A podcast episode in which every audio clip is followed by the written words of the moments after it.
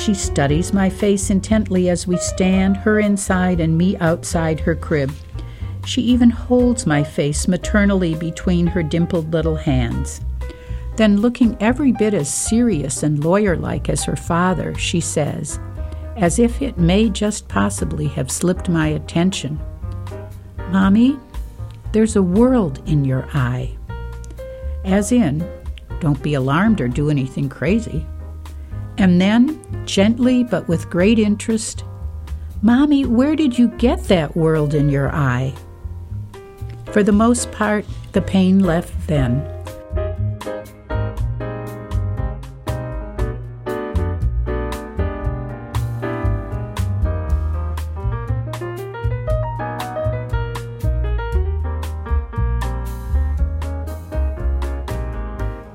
This is Jim Phelan, Director of Project Narrative at The Ohio State University, and I'd like to welcome you to the Project Narrative Podcast.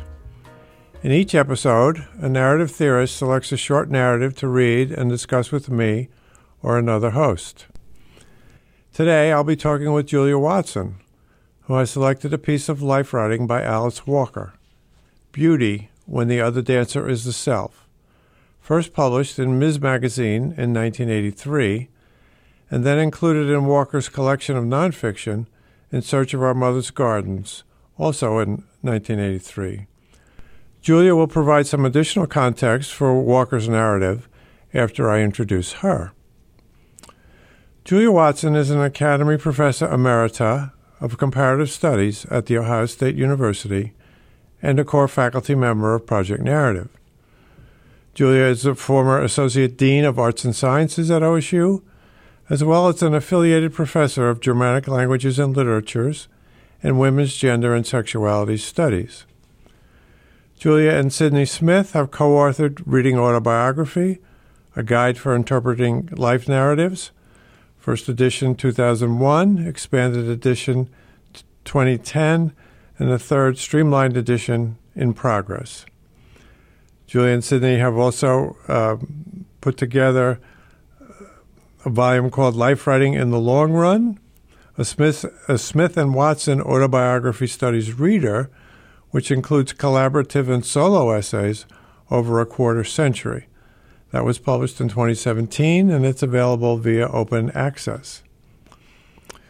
Julie and Sidonie have also co edited four collections of essays, including Decolonizing the Subject, 1992, Getting a Life, 1996, Women Autobiography Theory, 1998, and Interfaces, Women Autobiography Image Performance, 2001. And they have co authored several essays on such topics as testimony, online life narrative, and archives for bi- biography and other journals. In addition, Julia, Julia has published over 30 single authored essays. Her most recent are on post colonial autoethnographic film, Philippe Lejeune's oeuvre, online publishing, and women's graphic memoirs, including Alison Bechdel's Fun Home and Miriam Katin's Letting It Go. Julia has lectured and taught in 20 countries. So, Julia, before you read uh, Alice Walker's Beauty When the Other Dancer is the Self, what contextual information would you like to provide our listeners about life writing, about Walker, about this piece, anything else? Um, thanks, Jim, for your introduction to what we now call life writing or narrative, and um, for setting this up so nicely. I thought I'd say a few things um, about why I chose this story. I often began my general education literature of the self courses with it because, in many ways, it's sort of classic life writing. There's lots of chronological coming of age stories in it. But it also would surprise students who thought that autobiography was just a monologue about a person's identity and didn't realize it can use dialogue, characterization, metaphor, and encompass quite a wide range of years. Um, let me also say just a couple of things about Alice Walker for those who may not be familiar with her. She's a prominent and prolific writer and activist. She's published seven novels, and probably most listeners will know The Color Purple best. It came out in 1982. She was the first African American woman to win the Pulitzer Prize, and of course, it became both a movie by Steven Spielberg and a Broadway show in 2005. Walker has written in many genres several books of short stories, considerable poetry, a memoir, and collections of essays and diaries most recently. And she was very interested as a young writer in the 70s in Zora Neale Hurston and has an essay called Looking for Zora that is credited with rediscovering Hurston, a writer from the Harlem Renaissance who was long forgotten. It's also important for this essay, I think, to know that Walker grew up in a large family of sharecroppers in rural Georgia. She then moved north, graduated from Sarah Lawrence College, and was selected by Gloria Steinem to become an editor at Ms which, as Jim told you, is where this story first appeared. Um, I think you might listen for a couple of things initially as I'm reading. One is refrains, that is, repeated phrases or sentences, and also what we in life writing call turning points, those places where the narrative shifts and the narrating I marks a shift in the narrated or experiencing eyes perspective. Um, let me just conclude this before reading by also saying that in returning to the story after, oh, probably 15 years, and reading it out loud, I was surprised to discover how much it moved me to the point that I sometimes choked up. So if that happens today, don't worry, Jim. We'll just take over okay. for a moment. Oh, that's good. That's good, Julia. All right. Well, thanks very much. Uh, that's a great uh, way of framing things. Uh, so now here's Julia Watson reading Alice Walker's Beauty when the other dancer is the self. It is a bright summer day in 1947. My father, a fat, funny man with beautiful eyes and a subversive wit, is trying to decide which of his eight children he will take with him to the county fair. My mother, of course, will not go. She is knocked out from getting most of us ready.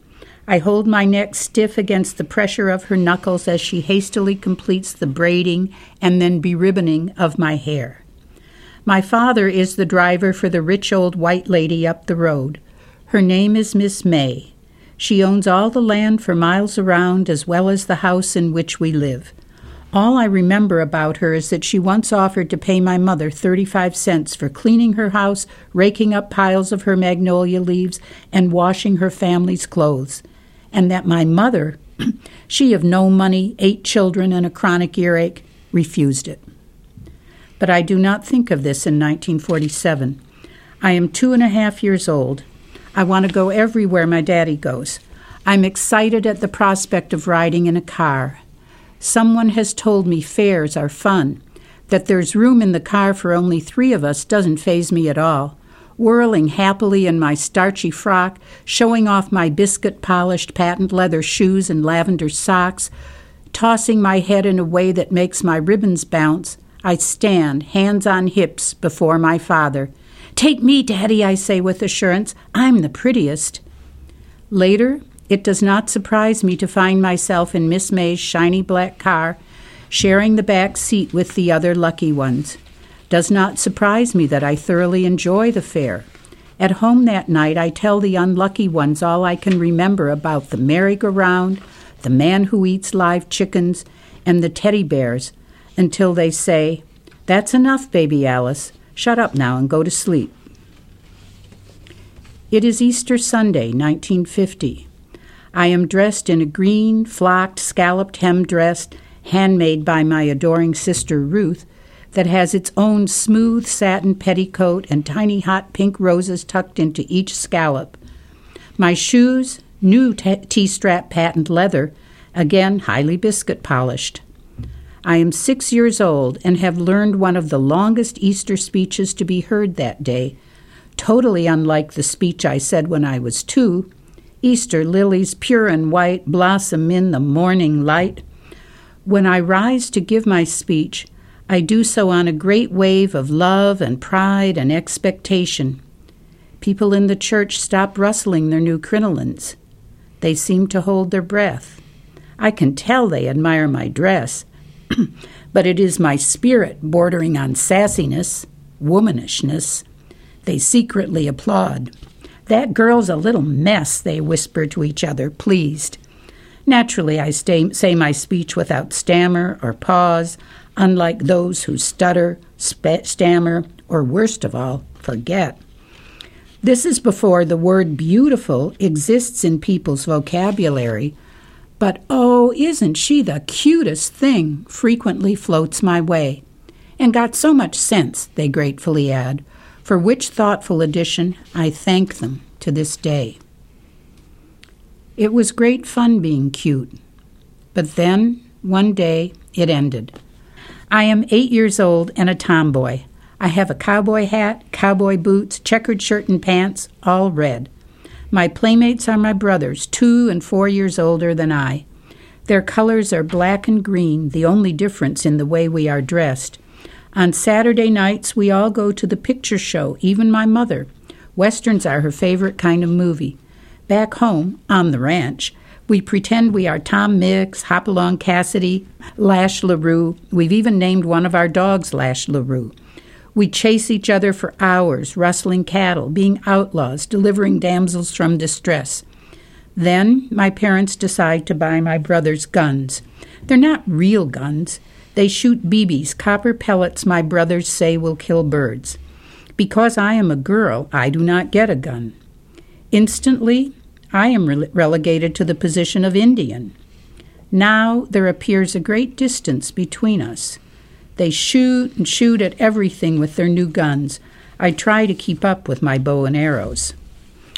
One day, while I am standing on top of our makeshift garage, pieces of tin nailed across some poles, holding my bow and arrow and looking out toward the fields, I feel an incredible blow in my right eye. I look down just in time to see my brother lower his gun. Both brothers rush to my side. My eye stings and I cover it with my hand. If you tell, they say, we will get a whipping. You don't want that to happen, do you? I do not. Here's a piece of wire, says the older brother, picking it up from the roof. Say you stepped on one end of it and the other flew up and hit you. The pain is beginning to start. Yes, I say. Yes, I will say that is what happened. If I did not say this is what happened, I know my brothers will find ways to make me wish I had. But now I will say anything that gets me to my mother. Confronted by our parents, we stick to the lie agreed upon. They place me on a bench on the porch, and I close my left eye while they examine the right. There is a tree growing from underneath the porch that climbs past the railing to the roof. It is the last thing my right eye sees. I watch as its trunk, its branches, and then its leaves are blotted out by the rising blood. I am in shock. First, there is intense fever, which my father tries to break using lily leaves bound around my head. Then there are chills. My mother tries to get me to eat soup. Eventually, I do not know how, my parents learn what happened. A week after the accident, they take me to see a doctor. Why did you wait so long to come? he asks, looking into my eye and shaking his head. Eyes are sympathetic, he says. If one is blind, the other will likely become blind too. This comment of the doctor's terrifies me. But it is really how I look that bothers me most. Where the BB pellet struck, there is a glob of whitish scar tissue, a hideous cataract on my eye. Now, when I stare at people, a favorite pastime up to now, they will stare back, not at the cute little girl, but at her scar. For six years, I do not stare at anyone because I do not raise my head. Years later, in the throes of a midlife crisis, I ask my mother and sister whether I changed after the accident no, they say, puzzled. What do you mean? What do I mean? I am eight and for the first time doing poorly in school where I have been something of a whiz since I was four. We have just moved to the place where the accident occurred.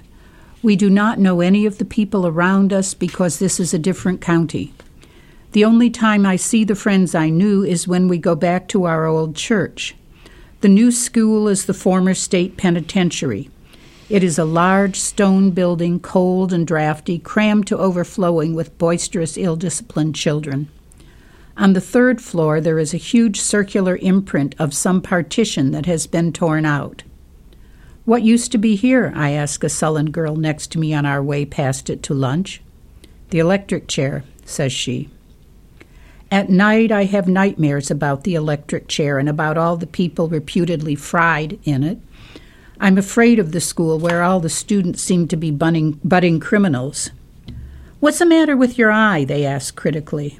When I don't answer, I can't decide whether it was an accident or not. They shove me, insist on a fight. My brother, the one who created the story about the wire, comes to my rescue but then brags so much about protecting me, I become sick. After months of torture at the school, my parents decide to send me back to our old community, to my old school. I live with my grandparents and the teacher they board. But there's no room for Phoebe, my cat. By the time my grandparents decide there is room, and I ask for my cat, she cannot be found. Miss Yarborough, the boarding teacher, takes me under her wing and begins to teach me to play the piano. But soon she marries an African, a prince, she says, and is whisked away to his continent. At my old school, there is at least one teacher who loves me. She is the teacher who knew me before I was born and bought my first baby clothes. It is she who makes life bearable. It is her presence that finally helps me turn on the one child at the school who continually calls me one eyed bitch. One day I simply grab him by his coat and beat him until I am satisfied. It is my teacher who tells me my mother is ill. My mother is lying in bed in the middle of the day, something I have never seen. She is in too much pain to speak. She has an abscess in her ear. I stand looking down on her, knowing that if she dies, I cannot live. She is being treated with warm oils and hot bricks held against her cheek. Finally, a doctor comes. But I must go back to my grandparents' house. The weeks pass, but I am hardly aware of it. All I know is that my mother might die, my father is not so jolly, my brothers still have their guns, and I am the one sent away from home. You did not change, they say. Did I imagine the anguish of never looking up? I am twelve. When relatives come to visit, I hide in my room. My cousin Brenda, just my age, whose father works in the post office and whose mother is a nurse, comes to find me. Hello, she says. And then she asks, looking at my recent school picture, which I did not w- want taken, and on which the glob, as I think of it, is clearly visible, You still can't see out of that eye? No, I say, and flop back on the bed over my book. That night, as I do almost every night, I abuse my eye. I rant and rave at it in front of the mirror. I plead with it to clear up before morning. I tell it I hate and despise it. I do not pray for sight, I pray for beauty. You did not change, they say. I am 14 and babysitting for my brother Bill, who lives in Boston. He is my favorite brother, and there is a strong bond between us. Understanding my feelings of shame and ugliness, he and his wife take me to a local hospital where the glob is removed by a doctor named O. Henry. There is still a small bluish crater where the scar tissue was, but the ugly white stuff is gone. Almost immediately, I become a different person from the girl who does not raise her head. Or so I think. Now that I've raised my head, I win the boyfriend of my dreams. Now that I've raised my head, I have plenty of friends. Now that I've raised my head, classwork comes from my lips as faultlessly as Easter speeches did, and I leave high school as valedictorian, most popular student, and Queen, hardly believing my luck. Ironically, the girl who was voted most beautiful in our class, and was, was later shot twice through the chest by a male companion using a real gun while she was pregnant. But that's another story in itself. Or is it? You did not change, they say. It is now 30 years since the accident. A beautiful journalist comes to visit and to interview me. She is going to write a cover story for her magazine that focuses on my latest book. Decide how you want to look on the cover, she says, glamorous or whatever. Never mind glamorous, it is the whatever that I hear. Suddenly, all I can think of is whether I will get enough sleep the night before the photography session. If I don't, my eye will be tired and wander, as blind eyes will. At night, in bed with my lover, I think up reasons why I should not appear on the cover of a magazine. My meanest critics will say I've sold out, I say. My family will now realize I write scandalous books. But what's the real reason you don't want to do this? he asks. Because in all probability, I say in a rush, my eye won't be straight. It will be straight enough, he says. Then, besides, I thought you'd made your peace with that. And I suddenly remember that I have. I remember. I am talking to my brother Jimmy, asking if he remembers anything unusual about the day I was shot. He does not know I consider that day the last time my father, with his sweet home remedy of cool lily leaves, chose me, and that I suffered and raged inside because of this. Well, he says, all I remember is standing by the side of the highway with Daddy, trying to flag down a car. A white man stopped, but when Daddy said he needed somebody to take his little girl to the doctor, he drove off. I remember. I am in the desert for the first time. I fall totally in love with it. I am so overwhelmed by its beauty. I confront it for the first time. Con- I confront for the first time consciously the meaning of the doctor's words years ago. Eyes are sympathetic. If one is blind, the other will likely become blind too. I realize I have dashed about the world madly, looking at this, looking at that, storing up images against the fading of the light. But I might have missed seeing the desert. The shock of that possibility and gratitude for over 25 years of sight sends me literally to my knees. Poem after poem comes which is perhaps how poets pray. On sight. I am so thankful I have seen the desert, and the creatures in the desert, and the desert itself. The desert has its own moon, which I have seen with my own eye. There is no flag on it. Trees of the desert have arms, all of which are always up. That is because the moon is up, the sun is up, also the sky, the stars, clouds, none with flags. If there were flags, I doubt the trees would point. Would you? But mostly, I remember this. I am 27 and my baby daughter is almost three. Since her birth, I have worried about her discovery that her mother's eyes are different from other people's. Will she be embarrassed, I think? What will she say? Every day she watches a television program called Big Blue Marble. It begins with a picture of the earth as it appears from the moon.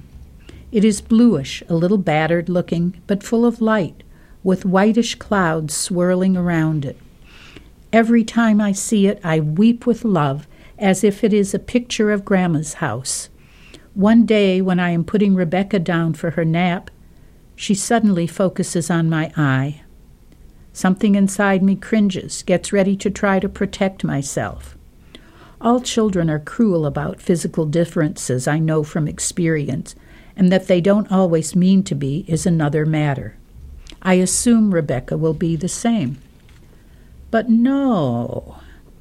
She studies my face intently as we stand, her inside and me outside her crib. She even holds my face maternally between her dimpled little hands.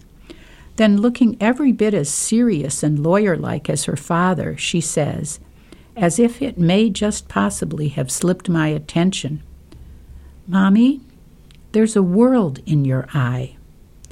As in, don't be alarmed or do anything crazy. And then, gently but with great interest, Mommy, where did you get that world in your eye? For the most part, the pain left then.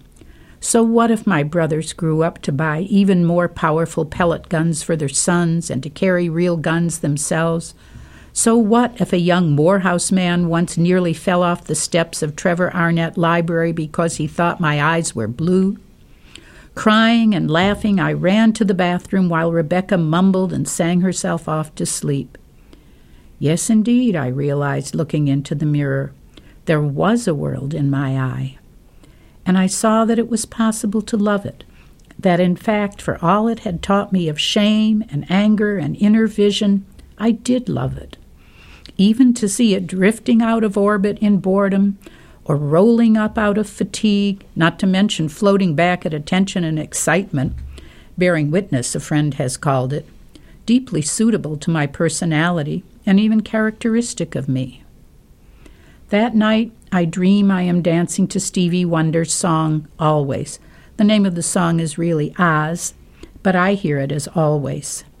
As I dance, whirling and joyous, happier than I've ever been in my life, another bright faced dancer joins me. We dance and kiss each other and hold each other through the night. The other dancer has obviously come through all right, as I have done. She is beautiful whole and free, and she is also me.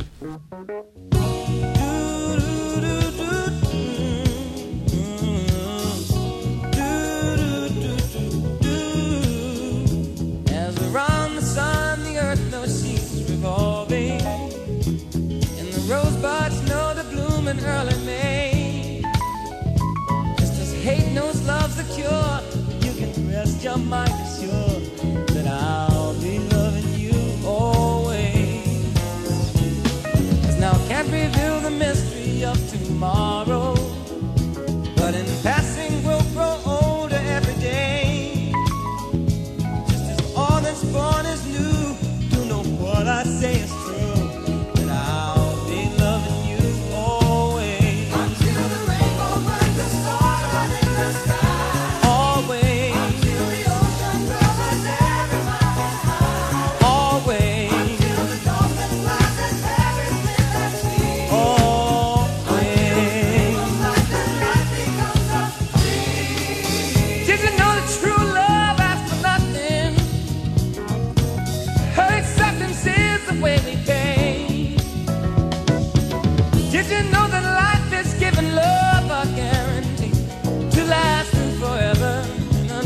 day?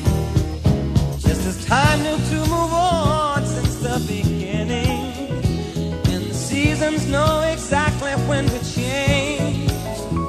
Just as kindness knows no shame, your joy and pain, and I'll be loving you always. As the day I know. Thank you, Julia. Uh, that was great, and I think you know maybe um, one of the things we can uh, get into is why it's so affectively powerful. Um, but maybe well, let's not start there. I'll give you some time to, some time. to compose yourself, and so I think about some of the. Uh, it's such a rich piece, right? And there's so much to talk about. But um, Yeah. um, maybe we can start with um, time and you know temporality, right? Okay. We have, you know, she's n- narrating, um, you know, these various um, incidents, and she marks the time. I am Right. two and a half. I'm six. I'm eight. I'm fourteen, Right. e- et. Um, you know, so what what stands out uh, for you about about the time and how uh, Walker handles that? Even if you want to talk about the tense or Sure. Yeah. Yeah. I mean, one of the first thing that struck me, and it always my this my students always notice. Thank goodness, um, is that it's in the present tense I throughout, except for one paragraph, the second to the last paragraph. Um, and it's, of course, as first person, we have to think, well, what kind of first person is this? As you reminded me the other day, Jim, there's a difference between historical first person present, which is retrospective, and what is called in uh, narratology simultaneous first person, which narrates an event as it's occurring. Right. But here, of course, um, in the way that it's narrated at each age, we're taken into the experience of the moment because each segment focuses so closely on a particular moment or couple of moments, and that's quite powerful, I think. Yeah, and uh, and doing that, there is that sense of um, this is how I was experiencing right. it then, right? Yes. This is this is my perspective at the time, right. and the the present tense really kind of rein, reinforces yes. that. Yeah. yeah. Yeah, I mean, it is also, you know, there are these times um, when she will call attention to herself uh, in the time of the telling, like, um, you know, um, I'm th- I'm grateful uh, for that to this day, right? right when the yes. people are telling her, you know, she's, yes so smart, not just cute, but but sensible. also smart, sensible, right? You know that kind of thing. Um, uh, so we do get we do get a little bit. I mean, I think those things also kind of um, uh, mark the uh, idea that um, this is memory, right? Even yes. though we're doing. You know, historical present, and mm-hmm. I'm recapturing mm-hmm. sort of what it felt like to me at the time um, this this still uh, this this memory.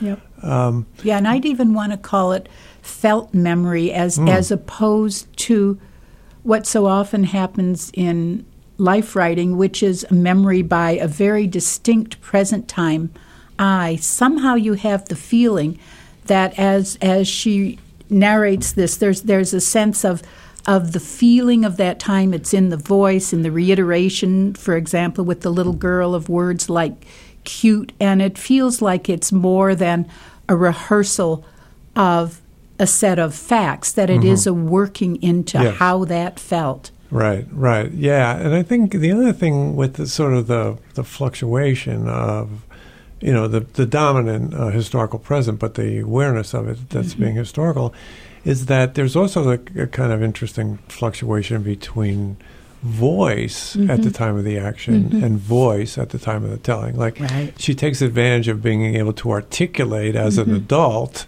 mm-hmm. you know, some of the things that she experienced when she right. was she was a young child, right? And couldn't have put and into those words at that time. Yeah, I mean, exactly, yeah. particularly after the injury to the eye, you know, and, yeah. and the way she didn't look up for years. Yeah, yeah, yeah. yeah. So in that way, there's the um, this technique, mm-hmm. right, of handling the time and the consequences of uh, what it has for voice um, and perspective, right? There, this there's this relationship between the, the her handling of these formal matters and the thematics of mm-hmm. of this you know of the story, right? Mm-hmm. Um, a lot of it is about vision, right? right? Um, and beauty, um, and and also you know being able to articulate certain kinds mm-hmm. of things. Um, um, so anyway, just what are your, some of your thoughts about about those matters? This this relation between the the formal um, technical aspect of it and the the broader sort of thematics. Right. Well, there's lots of things to say there. And, you know, only in the past few days have I been noticing how much it's written in these short sentences, what mm. get called little hypotactic sentences mm. without causal con- conjunctions, and how much it's, it's narrated in a sense through the body and through externals, okay. whether seen or felt. And, and, that's not exactly what you asked, but I want to no, put that in there because I, I think it's important to it. Um, so, and I guess for me, the refrains are also crucial there. That mm-hmm. that it's segmented into little stories Right. that are quite, you know, and they're they are not interconnected. I mean, it's more striking on the page where there are big white spaces, Spaces, right. between them, but it is also there is not the effort in a sense to to make clear lines from one to the next. Right, these right. are these are separable vignettes Yeah. that are threaded together through through metaphors of sight and through through Right. belonging to the family. Right, Um, and then and some kinds of you know consequences of of certainly the injury. Yes. but without sort of saying, well, you know, this happened, and then because of that, this next thing happened. right, There, right. there is a sense of of a kind of overarching experience, Mm-hmm. um, and there are you know there are these connections um, that the sort of um, or not so much connections, but but developments that follow from Right. this this big precipitating uh, Yes. event. But Yes. yeah, Yes, but it's it's it's it's segmented um, rather than sequenced as as as a continuous narrative, Right.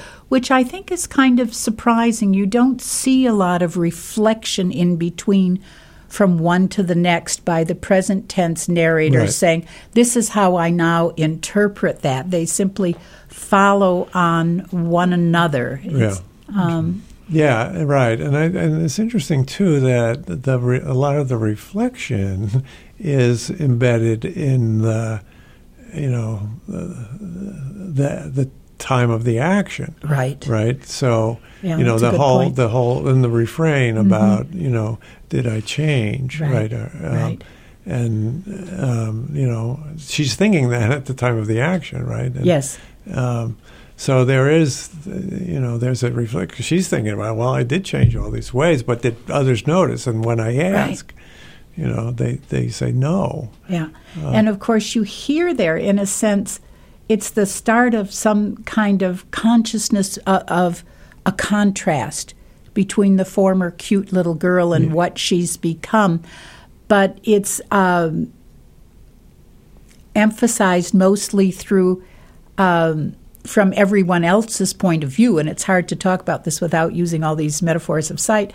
Um, you did not change. You did not change. You did not change. And and um, and in a sense, I think so much of her um, feelings at the time are suppressed into action. I mean, that's.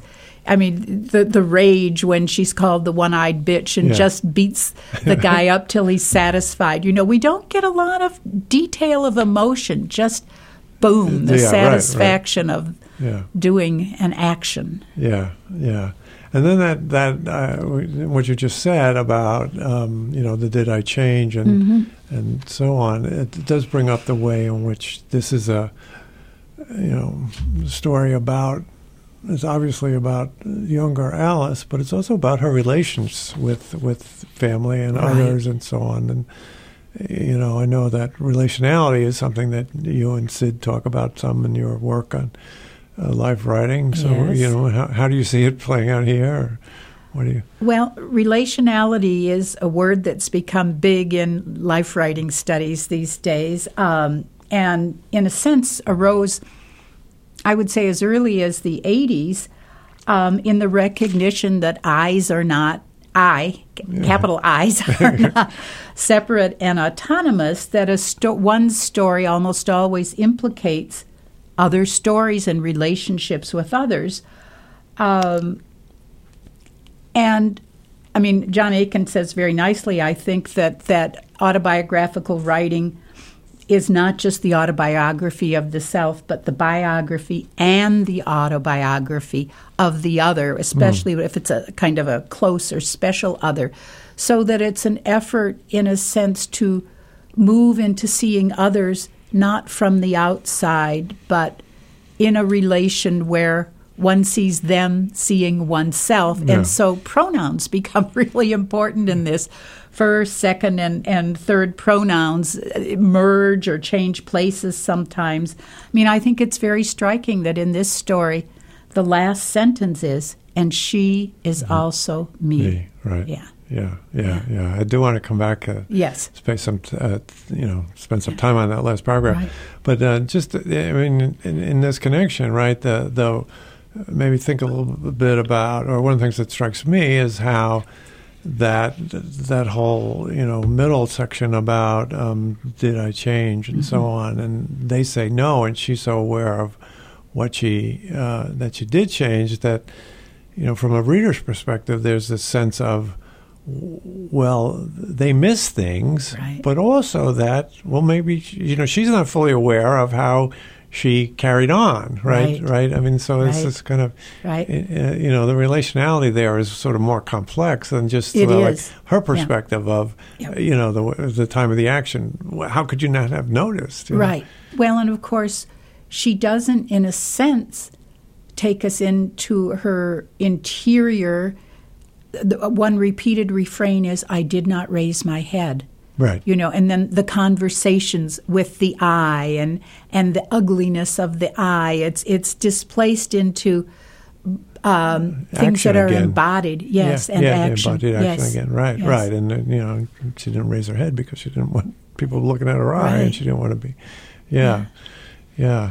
Um, so then I think, you know, that sort of opens up the way in which, you know, the uh, relationality is also kind of connected to intersectionality, right? Yes. And, and the, the sort of the multiple aspects of her identity, which are, um, you know, play into the whole story, right? So, you know, sh- she's the girl, right? She doesn't get a gun, right? Right. She wants to be the cutest, right? She wants to be daddy's Yep. girl, right? Yep. All that stuff, right? Uh, Yeah, there's a lot of marking of gender difference here. I mean, interestingly, I mean, I don't remember hearing the word intersectionality in the early '80s, but Yeah. it really informs this story. And and Walker, I think, is someone whose work, you know, is is richly read by looking at intersectionality. Um, I mean, just for gendered. You know, there's so much. There's there's certainly her tomboyishness Right, and yeah. the reminder that she has to play the Indian. Yeah. And in a in a much sort of darker frame, the emphasis it's not that prominent in the story, but men and guns and the harm Yeah, it does. You know, right. it's it's there to be read. Right, and she, you know, she even comes back to it towards the end about you know her brothers and their They're gun- real guns, guns. right? Yeah, exactly. And yeah. and the girl who We- you know was shot the, the most beautiful the chest. girl, most right? Beautiful girl. Yeah. Maybe this is a, it's another story, but maybe it is, or is it, or, or is, it? You know, right? yeah, right. Which, of course, reminds us in part two of. I mean, Walker's an early and prominent activist. You Mm-hmm. know, she's not the writer away from the world, but the writer very much in the world, and and. By 1982, certainly, because it's the first chapter in this collection, um, "In Search of Our Mother's Mm-hmm. Gardens," it's it's a definition of what womanishness is. Her term, Right. a- and she's a womanist as opposed to being a feminist. And in some ways, my favorite definition of of hers, a view a version of her definition about it is, womanism is to feminism as purple is to lavender. Yeah. Which kind of wow. right, right, right. So it includes feminism, but it's bigger, right? And it gets at, and there's a sense of which, of which the, deeper. you know, Uh-huh. feminism, at least in the '80s, you know, early waves, like came to be associated with white women. Absolutely. Right? So that she's pushing back on that, but Absolutely. at the same time, she's not saying, you know, we have to repudiate that. We Right. just it's- we need to make it bigger, right? Right, Make it right. part of this this larger thing, which then I think sort of invites us to talk a little bit more about, you know, her African American identity Yes. in, in this. Uh, Yeah, which Um, which again is is absolutely um, distinct. mhm. Um, and I mean, people tend to think African Americanism is difference feminism, but she has her African Americanness at the center of this without ever Yeah, sort of having to gloss it Yeah. as as in some ways unusual. I mean, there's, Yeah. you know, we, we get uh, African American practices like Good. put the root medicine of the lily leaves for injuries, Mm-hmm. the warm oils and hot bricks for illness. Um, we get heteroglossic African American phrasing. It doesn't need to be um, footnoted or anything. We figure it out. Yeah. Twice she says her patent leather shoes are biscuit polished. Yeah, The women right. in the church say that girl's a little mess, and that's praise. Yeah. Her favorite teacher is someone who knew me before I was born. I mean, these all right. play into it. And I think also it's inseparable from an emphasis on class and the Mm-hmm. relationship of race and class, again, to think intersectionally. Um, they're poor shar- sharecroppers, and yet we don't hear poverty except in how white people treat them. Miss Right. May offering her mother 35 Right. cents for a tremendous amount of work, the white man refusing Using.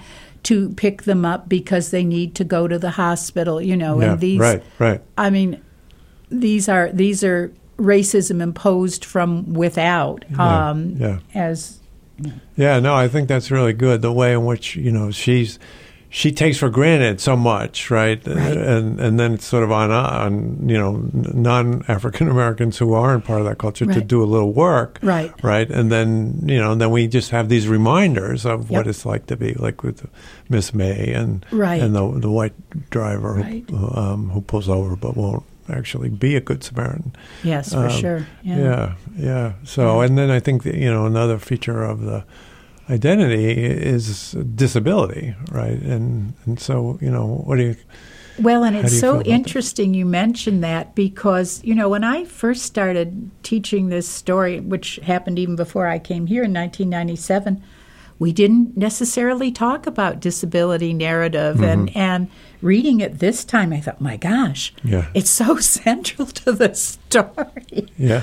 Um, well, the, how loss of vision changed her self perception and and the emphasis stated twice in the story that eyes are sympathetic and if one goes Mm-hmm. blind the other likely will i mean that anxiety and fear Right. of where this will go how it will transform her and then the process which i think is what i find so moving in it of coming to love her difference Right, exactly. and, and yeah, to- you know, you were talking before about turning points, Yeah, oh, right? yes. So, so the big turning point is when Rebecca, her daughter, Absolutely. says that to her. You Yep, know? yep, yep. And then, yeah, right. So there's the, a world in your eye yeah, and so Yeah. The, the, the you know what we considered as a disability rather than deficiency becomes this positive thing, right? Oh, And and yes. and then my pain for the most part ended then. and then right. It's as if it it embraces her and becomes all encompassing you know i was curious about that i said i thought gee when did we first see those moonshots? Because there's also just Yes. as a side mention there's all these contemporary references in it. I mean i don't know that my students know who knew who Hopalong Cassidy was and forget Tom Mix or Right. Lash LaRue. Right. They didn't know that before 1906 we didn't have those NASA shots of Earth as seen from the moon. Yeah, You know, it's yeah. very much and now I think students probably think, "Oh, sure, that's always how it was." And Yeah. and so it's it's very embedded in certain histories too and and I do think it could be read as a story embedded in how how coming to see disability differently and the relationship of, of multiple kinds of differences as defining of of an I not as separate or, mm-hmm. or injured but in a sense as made intact through that process of maybe it's recognition to use another sight metaphor but it's also very bodily. It's embracing Yeah. oneself through an other who becomes something other than other Yeah, yeah, right, right. Yeah, and uh, you know, you're you're mentioning of the um, sort of references. Um, you know, the poem about the desert, Yeah. right, which makes such a, a big thing about the flags. Right. flags. There's no flag on the moon, and Right, you know that kind right. of thing. You know, and so we're thinking about you know t- those images uh, from outer space and so on, but also you know the her um, is, again kind of embedded um, political politics, right? Yes. Right. We don't need the flags on the moon. If the flags were were up there, would the trees actually, you know, would the desert be so beautiful? Right. That's right. Yeah, it's Right. it's sort of subtly anti-colonial in Yeah. terms of saying, "Hey, Right. we move. Let's move beyond that that that possessiveness of, Yeah. of about." Yeah, and this is sort of Space. uh, expanding the idea of vision and what we what we see and, Right. and, the metaphors of um, the beauty of the desert is another kind of beauty, and the beauty of the trees, and Right. how that might be threatened by Yes. this. and the of seeing of each singly, and of course, remembering. Um, I mean, for many people, the desert is an appalling sight. It's an, Yes, you know, it's a lack of beautiful things. It's arid and empty, and Yeah. and I mean, for kids growing up in Ohio, it would be a new experience, Right. and and it is sort of discovering, but also coming to recognize a, a different idea of beauty and one Uh-huh. and one Yeah. that's felt also as much as it's seen. Yeah, yeah, nice. Yeah, yeah, that's good, right? Because I think uh, you know, uh, maybe we can just sort of start to move toward the end Sure. there by thinking about what she's doing with the concept of beauty and and how that's relating to some of Mhm. what we've been talking Mhm. about with the turning point and and so on, and then Right. that could set us up for talking about the last paragraph. Sure, sure. Well, you know, I mean, this is, I think, very much a woman's story in some ways. Beauty, the, Mhm. the title of it, Yeah. is a central thing throughout this story, repeated at many points. A Right. shame ab- uh, about when her eye becomes ugly, and we get a very powerful sense of how ugly it became with a whitish glob hanging over it Yeah. um, looking at it in the mirror and abusing it because the Mm-hmm. mirror, which gives you, in a sense, your first experience of a second self, Yeah. reflects back to her this diminished and horrific view of herself. and so many views in this. And then coming to see a doubled self in, in which she can affirm beauty and even become the queen of the high school prom Yeah. Right. Right. you know but i think as you say in part through the desert but it's also in a sense in the last paragraph well no in the last part of the story it's in a sense two embraces the embrace of her child and the child's um, lack of meanness the Mm-hmm. Right, child's right. you know embracing of her and the embracing in her dream of a second self it always chokes me up Mm-hmm. Yeah. that will always love her yeah. that's a redefinition of beauty from what is only seen to what she calls at one point in the story inner vision, which actually takes us all the way to the Stevie Wonder of the early 70s. Yeah. One of his whose albums at that time is called Inner Vision, and of course, who's blind almost from right, birth, yeah. and whose work is tremendously about inner vision. Yeah, yeah, and so her, you know, choice of Stevie Wonder Oh. is just so, you know, almost always determined in a way, right? I mean, the, you know, the power of the music, the but the, you know, the the way it connects with vision and and also, you know, time, right? Right. Again, um, but Yeah. but then, you know, in that in that last paragraph. Um, you know, maybe just talk a little bit more about why you feel it so powerfully. Maybe, uh, you know, partly as an ending, but also Yeah. maybe partly as just what's happening there. And Well, I mean, I find it's, you know, in a sense, I haven't fully worked it through after with a story. My gosh, I must have read this story 50 Yeah. times, and it's there's still new things for me in it. Um, and it's it's of course a transition. There have been no dreams in this story. Mm-hmm. You know, there there's been no sort of emphasis on subjective psychic life in Yeah. quite these terms to this point. It's been very grounded in the physical real, and this is other than possibly the desert scene and the, and the dream with and the de- uh, poem with the desert. But um, and it's not that it's in, and it's back in the present tense after the second to the last po- paragraph that isn't, which is with with her daughter. But it's a different present than we've had before, I think, in that it's a present of the now moment of the narrating eye rather than a retrospective present in a certain sense. It's Yeah. it's almost a kind of uh, it's an an embrace um, without a sense of defeat, I guess, or accommodation. It's very different from that. Yeah, I mean, I think the time is is also complicated, right? Because Mm-hmm. she she says at the beginning. You know, uh, of the paragraph. That night I dream, Right. right? So this That's is the true. night. The night, That's right? true. But by the time we get to the end, right, um, the other dancer has obviously come through all right, as I have done. she is beautiful, whole, and free. Right. And she is also So me. That, Yeah. that that present seems to extend into the time of the yeah. telling. Right. i mean you that- have the sense that, that- it's an opening. yeah, Yeah. yeah, yeah, Yeah. So uh, this is a kind of a then a merging of the Mm-hmm. of the retrospect, the historical present and the simultaneous Oh, present that we yeah. talked about in that last in Mhm. that last sentence, and uh, and that's you know ending, right? I mean, that's Right. that's- But it's an ending without closure in a certain way, which That's is right. what I like to say about life writing that, it, you know, Yeah. I mean, as we know, that was 40 years ago Right. and it goes on and yeah, and that it that it opens in a sense to continuing to live and yeah, yeah, Yeah. right. Absolutely. It's not. It's not like okay, you know, we won't be interested in other things that Alice Walker might have experienced or will, will run a Right. uh, write about. Yeah. yeah, Yeah. yeah. No, that's yeah. great.